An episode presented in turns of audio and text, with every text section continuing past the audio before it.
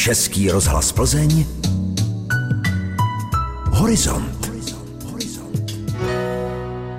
Příjemný podvečer, vážení a milí posluchači, vám přeje Petra Kosová. Vítám vás u prvního poprázdninového horizontu. Co vám přinese? Popovídáme si s porotou, která vybírala nejlepší práce studentů designu. Dále vás chceme informovat o novém rozšířeném vydání publikace Škoda lásky. Pak se podíváme na ochranu drobných historických památek v Karlových Varech a Lokický hrad nás pozve do expozice dobového nábytku. Prohlédneme si nové přírůstky do sbírky muzea v Klatovech a připomeneme výročí úmrtí výtvarníka Vladimíra Havlice, pověstí o jeho oblíbeném Radoušovi. Na závěr vás pozveme k poslechu četby slavného díla šumavského všeuměla Josefa Váchala. Téma 29. ročník Národní ceny za studentský design už zná vítěze.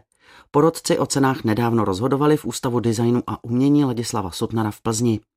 Po skončení diskuzí nad letošními pracemi jsem oslovila dvě porodkyně a také organizátorku z design kabinetu CZ Lenku Žižkovou. Za těch 29 let se strašně situace na poli škol designerských změnila. Potom v roce 89 tady asi byly dvě vysoké školy, které dělali design a dneska jich máte 16 vysokých škol a přes 60 středních a vyšších odborných škol.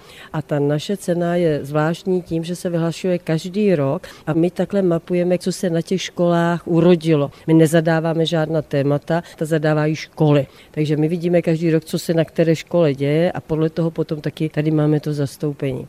Přihlásilo se kolem 200 prací a jsou z nejširší škály designu od produktového designu, průmyslového, industriálního, transportního, až se dostáváme k těm holčičím věcem, jako je sklo, porcelán, botičky, šatičky, šperky a tak dále. Ale silnější zastoupení tady v Plzni bylo toho průmyslového designu. Ale samozřejmě, že Plzeňáci taky soutěží, ale jsou jenom jedna ze škol, která soutěží a těch prací jsou celé republiky. Předsedkyní poroty byla dánská designérka českého původu Pavla Rosíny a protože je národní soutěž prezentací aktuálního designového mládí, je ta zpráva, kterou ceny vysílají do světa, optimistická. Řada těch institucí, které jsou zaměřené na design, je zde velice dobře reprezentovaná. Nejen z hlediska toho celonárodního, ale i v tom kontextu, dovolím si říct, skandinávském.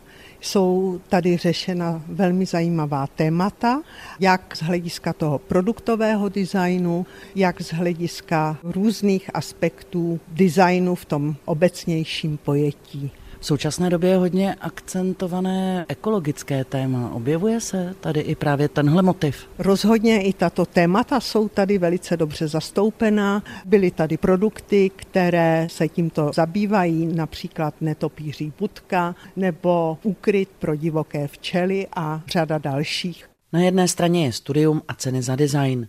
Ale najdou pak studenti uplatnění? Mají dnešní firmy zájem o designéry? Odpovídá další členka poroty, Květa Čulejová. Já myslím, že určitě spousta studentů začíná svoji spolupráci s firmami už během svého studia. Řada z jejich ať už bakalářských nebo diplomových prací vzniká právě za podpory některých z českých nebo zahraničních firm. A pokud tuto spolupráci nenaváží v průběhu studia, nemají k ní daleko, krátce po jeho ukončení a plynule přicházejí do spolupráce s firmami.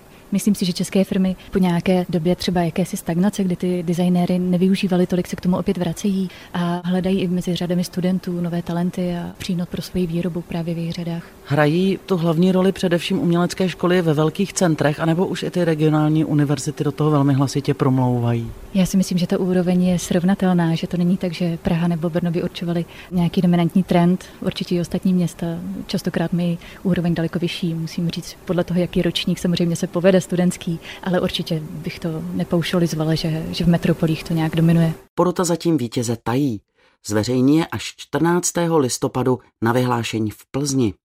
Navíc od 11. do 21. listopadu budou vystavené letošní práce v plzeňské kreativní zóně Depo 2015 a potom poputují do Atria Fakulty architektury ČVUT v Praze.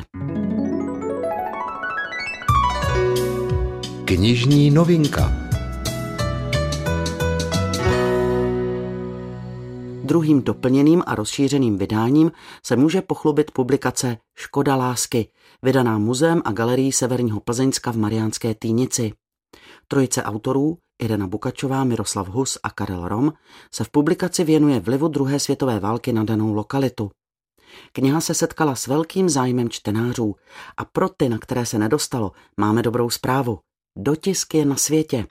O knize mi vyprávěla jedna z autorek publikace, ředitelka Muzea a galerie Severního Plzeňska Irena Bukačová. Škoda lásky se to nemenuje jenom proto, že využíváme titul této písně, ale když se podíváte na obálku knihy, tak tam uvidíte spolu ruský a americký vojáky. Protože i na zadní straně setkali se v Manětíně a v Plasích a na mnoha jiných místech, kudy probíhala demarkační čára. I za tou demarkační čárou a to přátelské období, kdy se setkávali spojenci, protože tehdy to byli spojenci, na té demarkační čáře, která se tahla od Torgavy, od Berlína, od Zhora až k Alpám, tak tady to probíhalo taky tím Plzeňskem a setkávali se kluci, kteří měli za sebou poměrně složitý osud, který bojovali u Stalingradu a přešli celou tu východní frontu, a nebo kluci, kteří se vylodili na pláži Omaha a prošli celou západní Evropou. A sešli se v plasích přátelským obětí, protože to byli spolubojovníci. A tahle ta přátelská atmosféra, jak ji dokládají kroniky a různé archivní zápisy, trvala nějakou dobu. Chodili spolu do kostela, třeba v Žebnice je doložená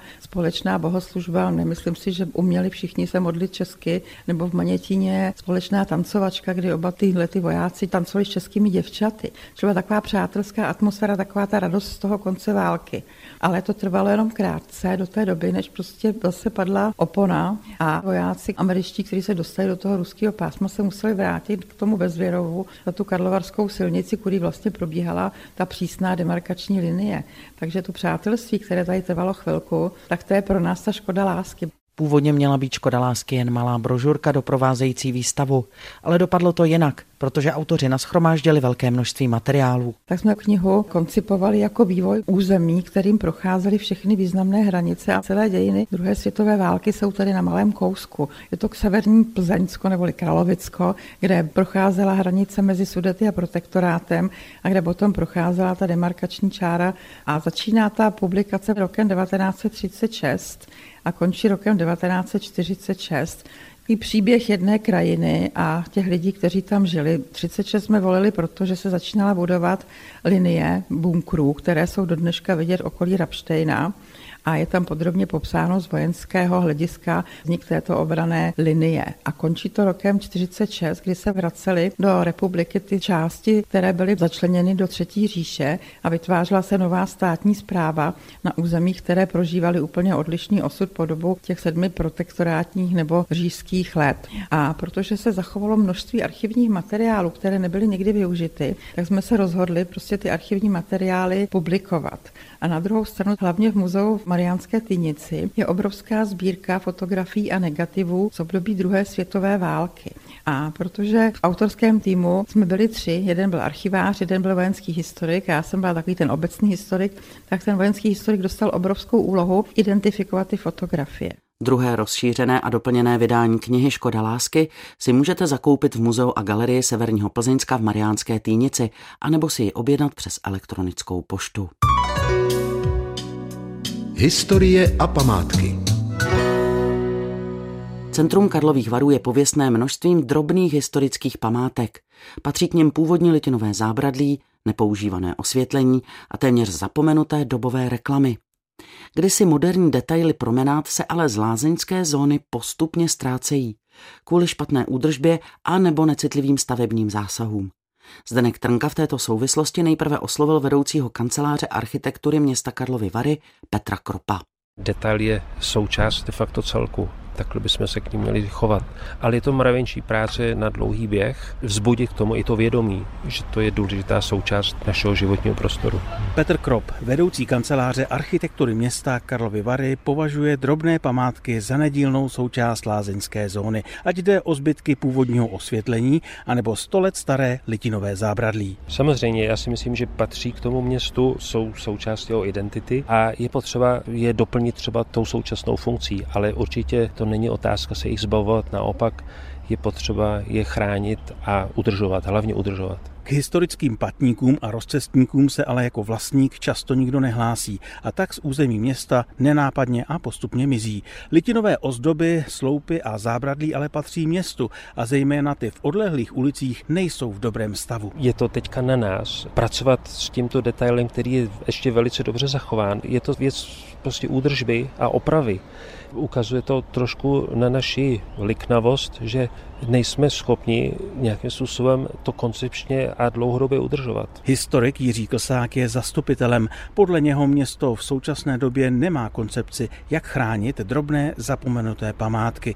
Historické detaily navíc velmi často patří v ulicích města soukromníkům. Já jsem toho názoru, že přece jenom věci, které časem získávají hodnotu, by kdokoliv v podstatě na jehož pozemku to je, měl nějak ošetřovat a chránit. Péče o drobné historické objekty má samozřejmě svá úskalí. K městu sice patří, oficiální památková ochrana se na ně nevztahuje. Často jim navíc podle Jiřího Klsáka přehnaná péče škodí. To je věčný problém, buď ty původní věci, které se později stávají i památkami, nechat v autentickém prostředí, ale pak riskujeme to, že je někdo ukradne, nebo je nějak zajistit jiným způsobem, ale likvidujeme jejich autenticitu. Na situaci reaguje také kancelář architektury města. Připravuje návod, jak rozvíjet zanedbaná veřejná prostranství, včetně opomíjených historických detailů. Do práce zapojí i veřejnost. Dokument má být hotový v průběhu jednoho roku. Středověký hrad Loket je návštěvníkům otevřený každý den. Prohlídková trasa vede přes prostory bývalé věznice, kde je umístěná působivá a autentická výstava útrpného práva. V Markrabství hradu se můžete pokochat ukázkou staré lokecké lékárny, sbírkou vzácných minerálů nebo třeba expozicí dobového venkovského nábytku z 18. až 20. století. Ta zaujala redaktorku Janu Strejčkovou a více jí o ní prozradil historik Vladimír Vlasák.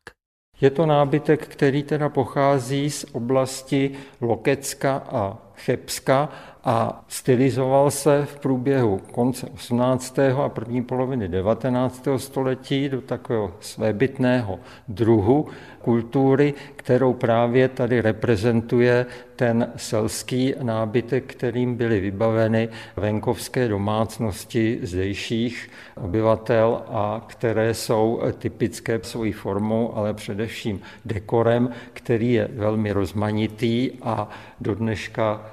právě můžeme na tom pozorovat ty typické prvky té polonaivní malby, jež dekoruje většinu těchto kusů. Mhm. Na první pohled je to tmavý nábytek, je takový tmavě zelený, prosvítá tam bordo, červená barva. Vidím tady tři kolípky. Zaujala mě tahle, protože to je kolípka, pod kterou to vypadá, jako kdyby byl peřiňák. Myslím, že jste se trefila. Určitě je to skřínka, kam se odkládaly některé předměty, které bylo potřeba právě pro péči o miminko, které bylo kolíbáno v této kolípce.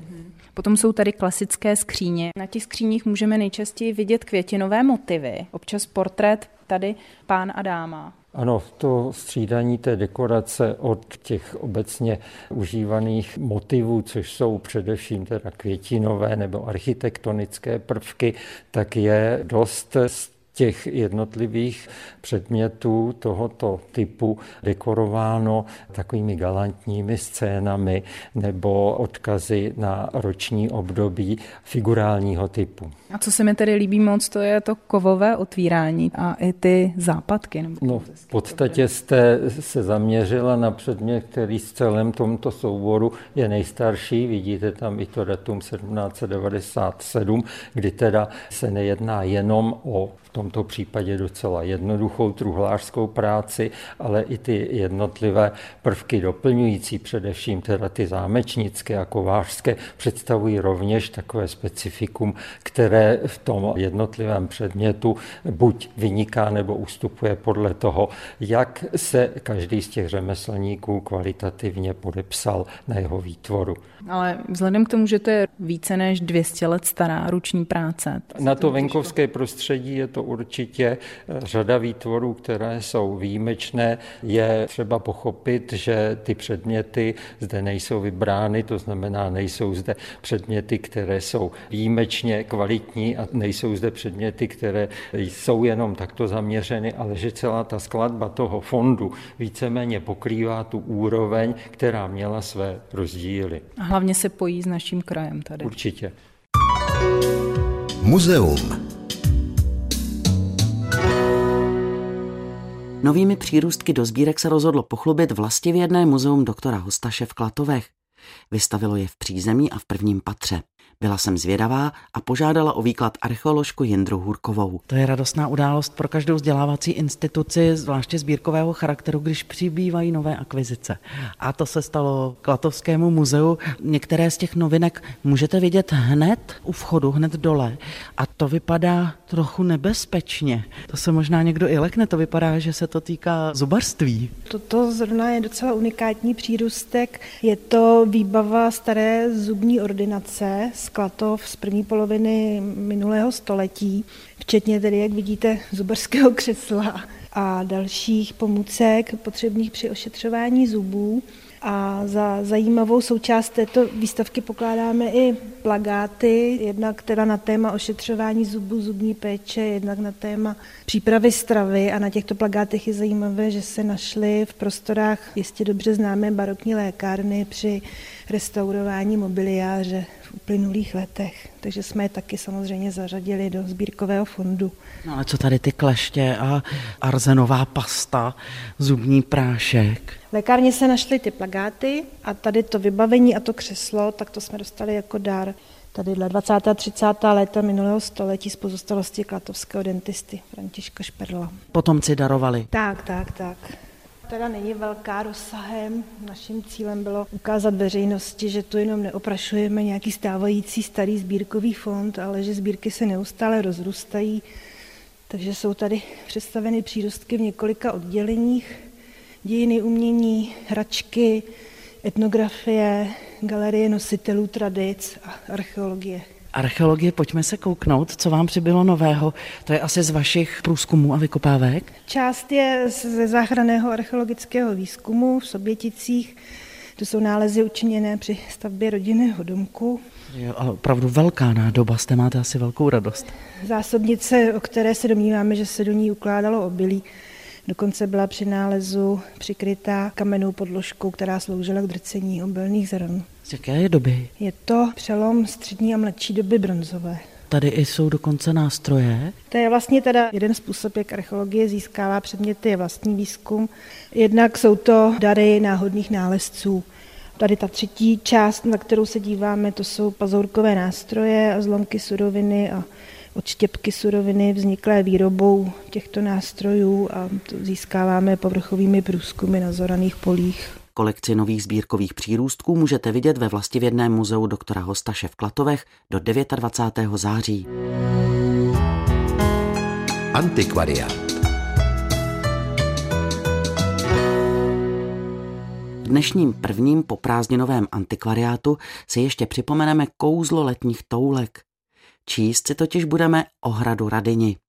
Jeho silueta, která připomíná turistickou značku pro zříceninu, je už po staletí dominantou Jižního Plzeňska. Radině je také opředena řadou pověstí. V první polovině minulého století je sezbíral a v útlé brožurce vydal kulturní historik Plzně, archivář a spisovatel Jaroslav Šíbl. Dnes uslyšíte asi nejznámější pověst o zakladateli Radině, Radoušovi.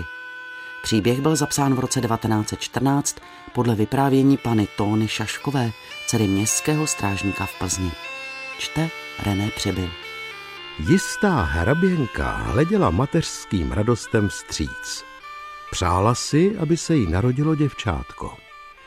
Jistá žena, která dovedla předpovídati budoucí věci, prorokovala jí, že porodí chlapce. Hraběnka rozmrzená, že její naděje by měla být zklamána, zvolala hněvivě. To bych raději porodila osla. Za tato rouhavá slova byla potrestána tím, že narodil se jí opravdu chlapeček, ale měl oslí uši. Dali mu jméno Radouš. Nyní pojala matku k dítěti teprve nenávist. Vychování jeho svěřila cizím lidem na osamělém hradě a chlapci ponechala volnost. Místo, aby byl veden k dobrému, jeho ošetřovatelé se o něho příliš nestarali a ještě ho podporovali v různých jeho nechvalných choutkách. Když dospěl na mladíka, zatoužil po svobodě a jednou v noci uprchl z hradu, kde byl dosud hlídán. Dlouhý čas bloudil po lesích a pustinách, vyhýbaje se lidem, kteří se mu při spatření jeho uší vysmívali. Jednoho dne přišel ke kapli v lese blíže řeky. Vyhledával místečko, kde by si odpočinul po své dlouhé pouti. Tu spatřil v houští tvrdě spícího muže s dlouhým až popás splývajícím vousem. Pod hlavou měl spáč velkou černou knihu. Vedle pak ležela na prostřeném šátku různá jídla. Radouš byl nejen unaven, ale i hladov a proto tiše, aby spáče nevzbudil, přisvojil si něco pokrmů a posilnil se. Pojednou pojala ho neodolatelná zvědavost, co asi ta kniha obsahuje. Po lehounce, aniž by starce vzbudil, vytáhl mu knihu z pod hlavy a odkradl se s ní pryč, pokračuje posilněn na své pouti. Šel směrem za sluncem několik hodin, až přišel na vysokou, lesem porostlou horu. Tam si usedl do mechu a na klíně svém rozevřel knihu, již byl starci odňal. Uviděl tam jakási divná znamení vyobrazená a pod nimi nějaký nápis. Pokusil se ho přečísti. Jedva však vyslovil slovo, které tam bylo napsáno, tu pojednou viděl se obklopen rojem malých podivných mužíčků, kteří se mu pitvorně ukláněli a po jeho rozkazech se tázali. Radouš poznal, že odňal tu knihu čarodějníku a s ní také jeho moc.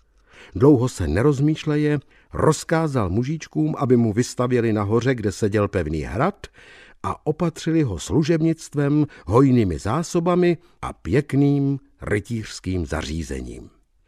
Sotva pronesl toto přání, započal před ním čilý ruch, až z toho hlava přecházela. Velký roj mužíčků dal se do kopání základů a jiní zároveň stavěli. Na Radouše přišel z toho omámení spánek a on usnul. Když se zanedlouho probudil, před ním pevný a krásný hrad a mužíčkové poklonili se mu, jakožto hradnímu pánu, zvouce jej, aby tam vešel. Radouš vešel a byl tam uvítán četným služebnictvem, které jej uvedlo do velké síně v hradní věži, kde byla pro něho prostřena tabule s hojnými vybranými pokrmy a nápoji. Radouš dobře pohodoval a rozhodl se, že hrad svůj pojmenuje Radině. Pak žil na hradě tom život osamělý. Ale kouzelná jeho kniha pomáhala mu k společnosti, kdykoliv se mu zastesklo. Liboval si zvláště v přičarovávání hezkých děvčat, s nimiž oddával se prostopášným rozkošem. Peněz měl také plné truhly ve sklepě, neboť mužičkové jeho mu jejich nosili, co si jen přál. Avšak nesmírný strach ho pojal vždycky, kdykoliv přišla bouřka. Tu zalezl vždy do nejhlubšího sklepa svého hradu a setrval tam, až opět bouře přešla. Jednou meškal na vysoké věži Radině, odkud byla nevyrovnatelně krásná vyhlídka. Tu spatřil, jak z půlnoční strany blíží se černé mraky, přerývané šlehavými blesky. A již také v dálce broukal hrom. Radouše pojal opět jeho strach před bouří. Rychle se šel z věže a opět se uchýlil do nejhlubšího sklepa. Ale i sem vnikalo hřmění bouřky, která byla zatím nad hrad přitáhla. V úzkosti své chtěl sáhnout po amuletu, který mu byla matka na krk zavěsila, ale běda. Ke své hrůze spozoroval, že řetízek, na kterém amulet visel, je přetržen a ochranný peníz, že zmizel. V tom však také již zazněla hromová rána, dveřmi do sklepa věl tam blesk, strop a zdi sklepa počali se sesypávati, až radouše zasypali. Tak skončil svůj prostopášný život a za pokání musí prý tam věčně strašiti.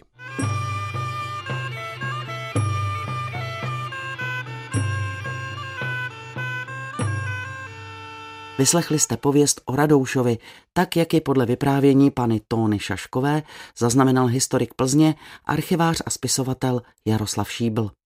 Pořad v roce 2011 připravil Dominik Mačas. V režii Miroslava Burjánka účinkoval René Přibyl. Tip horizontu.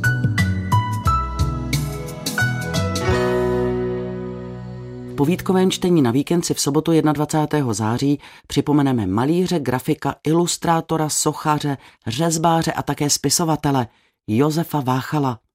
Originální osobnost, od jejíhož narození uplyne 23. září rovných 135 let. Váchalovou velkou láskou byla Šumava. Málo kdo prý proputoval klostermanovský svět lesních samot tak důkladně jako před desítkami let právě on. Cesty byly tehdy neschůdné, nepohodlné, počasí často nevyspytatelné a turistů přirozeně mnohem méně než dnes. Vydejte se s námi na Šumavu umírající a romantickou tak, jak ji zhruba před stolety poznal a spodobnil Josef Váchal. Nezapomeňte poslouchat v sobotu po 18. hodině.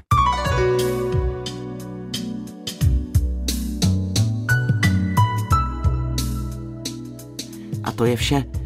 Dnešní horizont je u konce. Záznam tohoto pořadu si můžete poslechnout také na našich internetových stránkách plzen.rozhlas.cz v audioarchivu.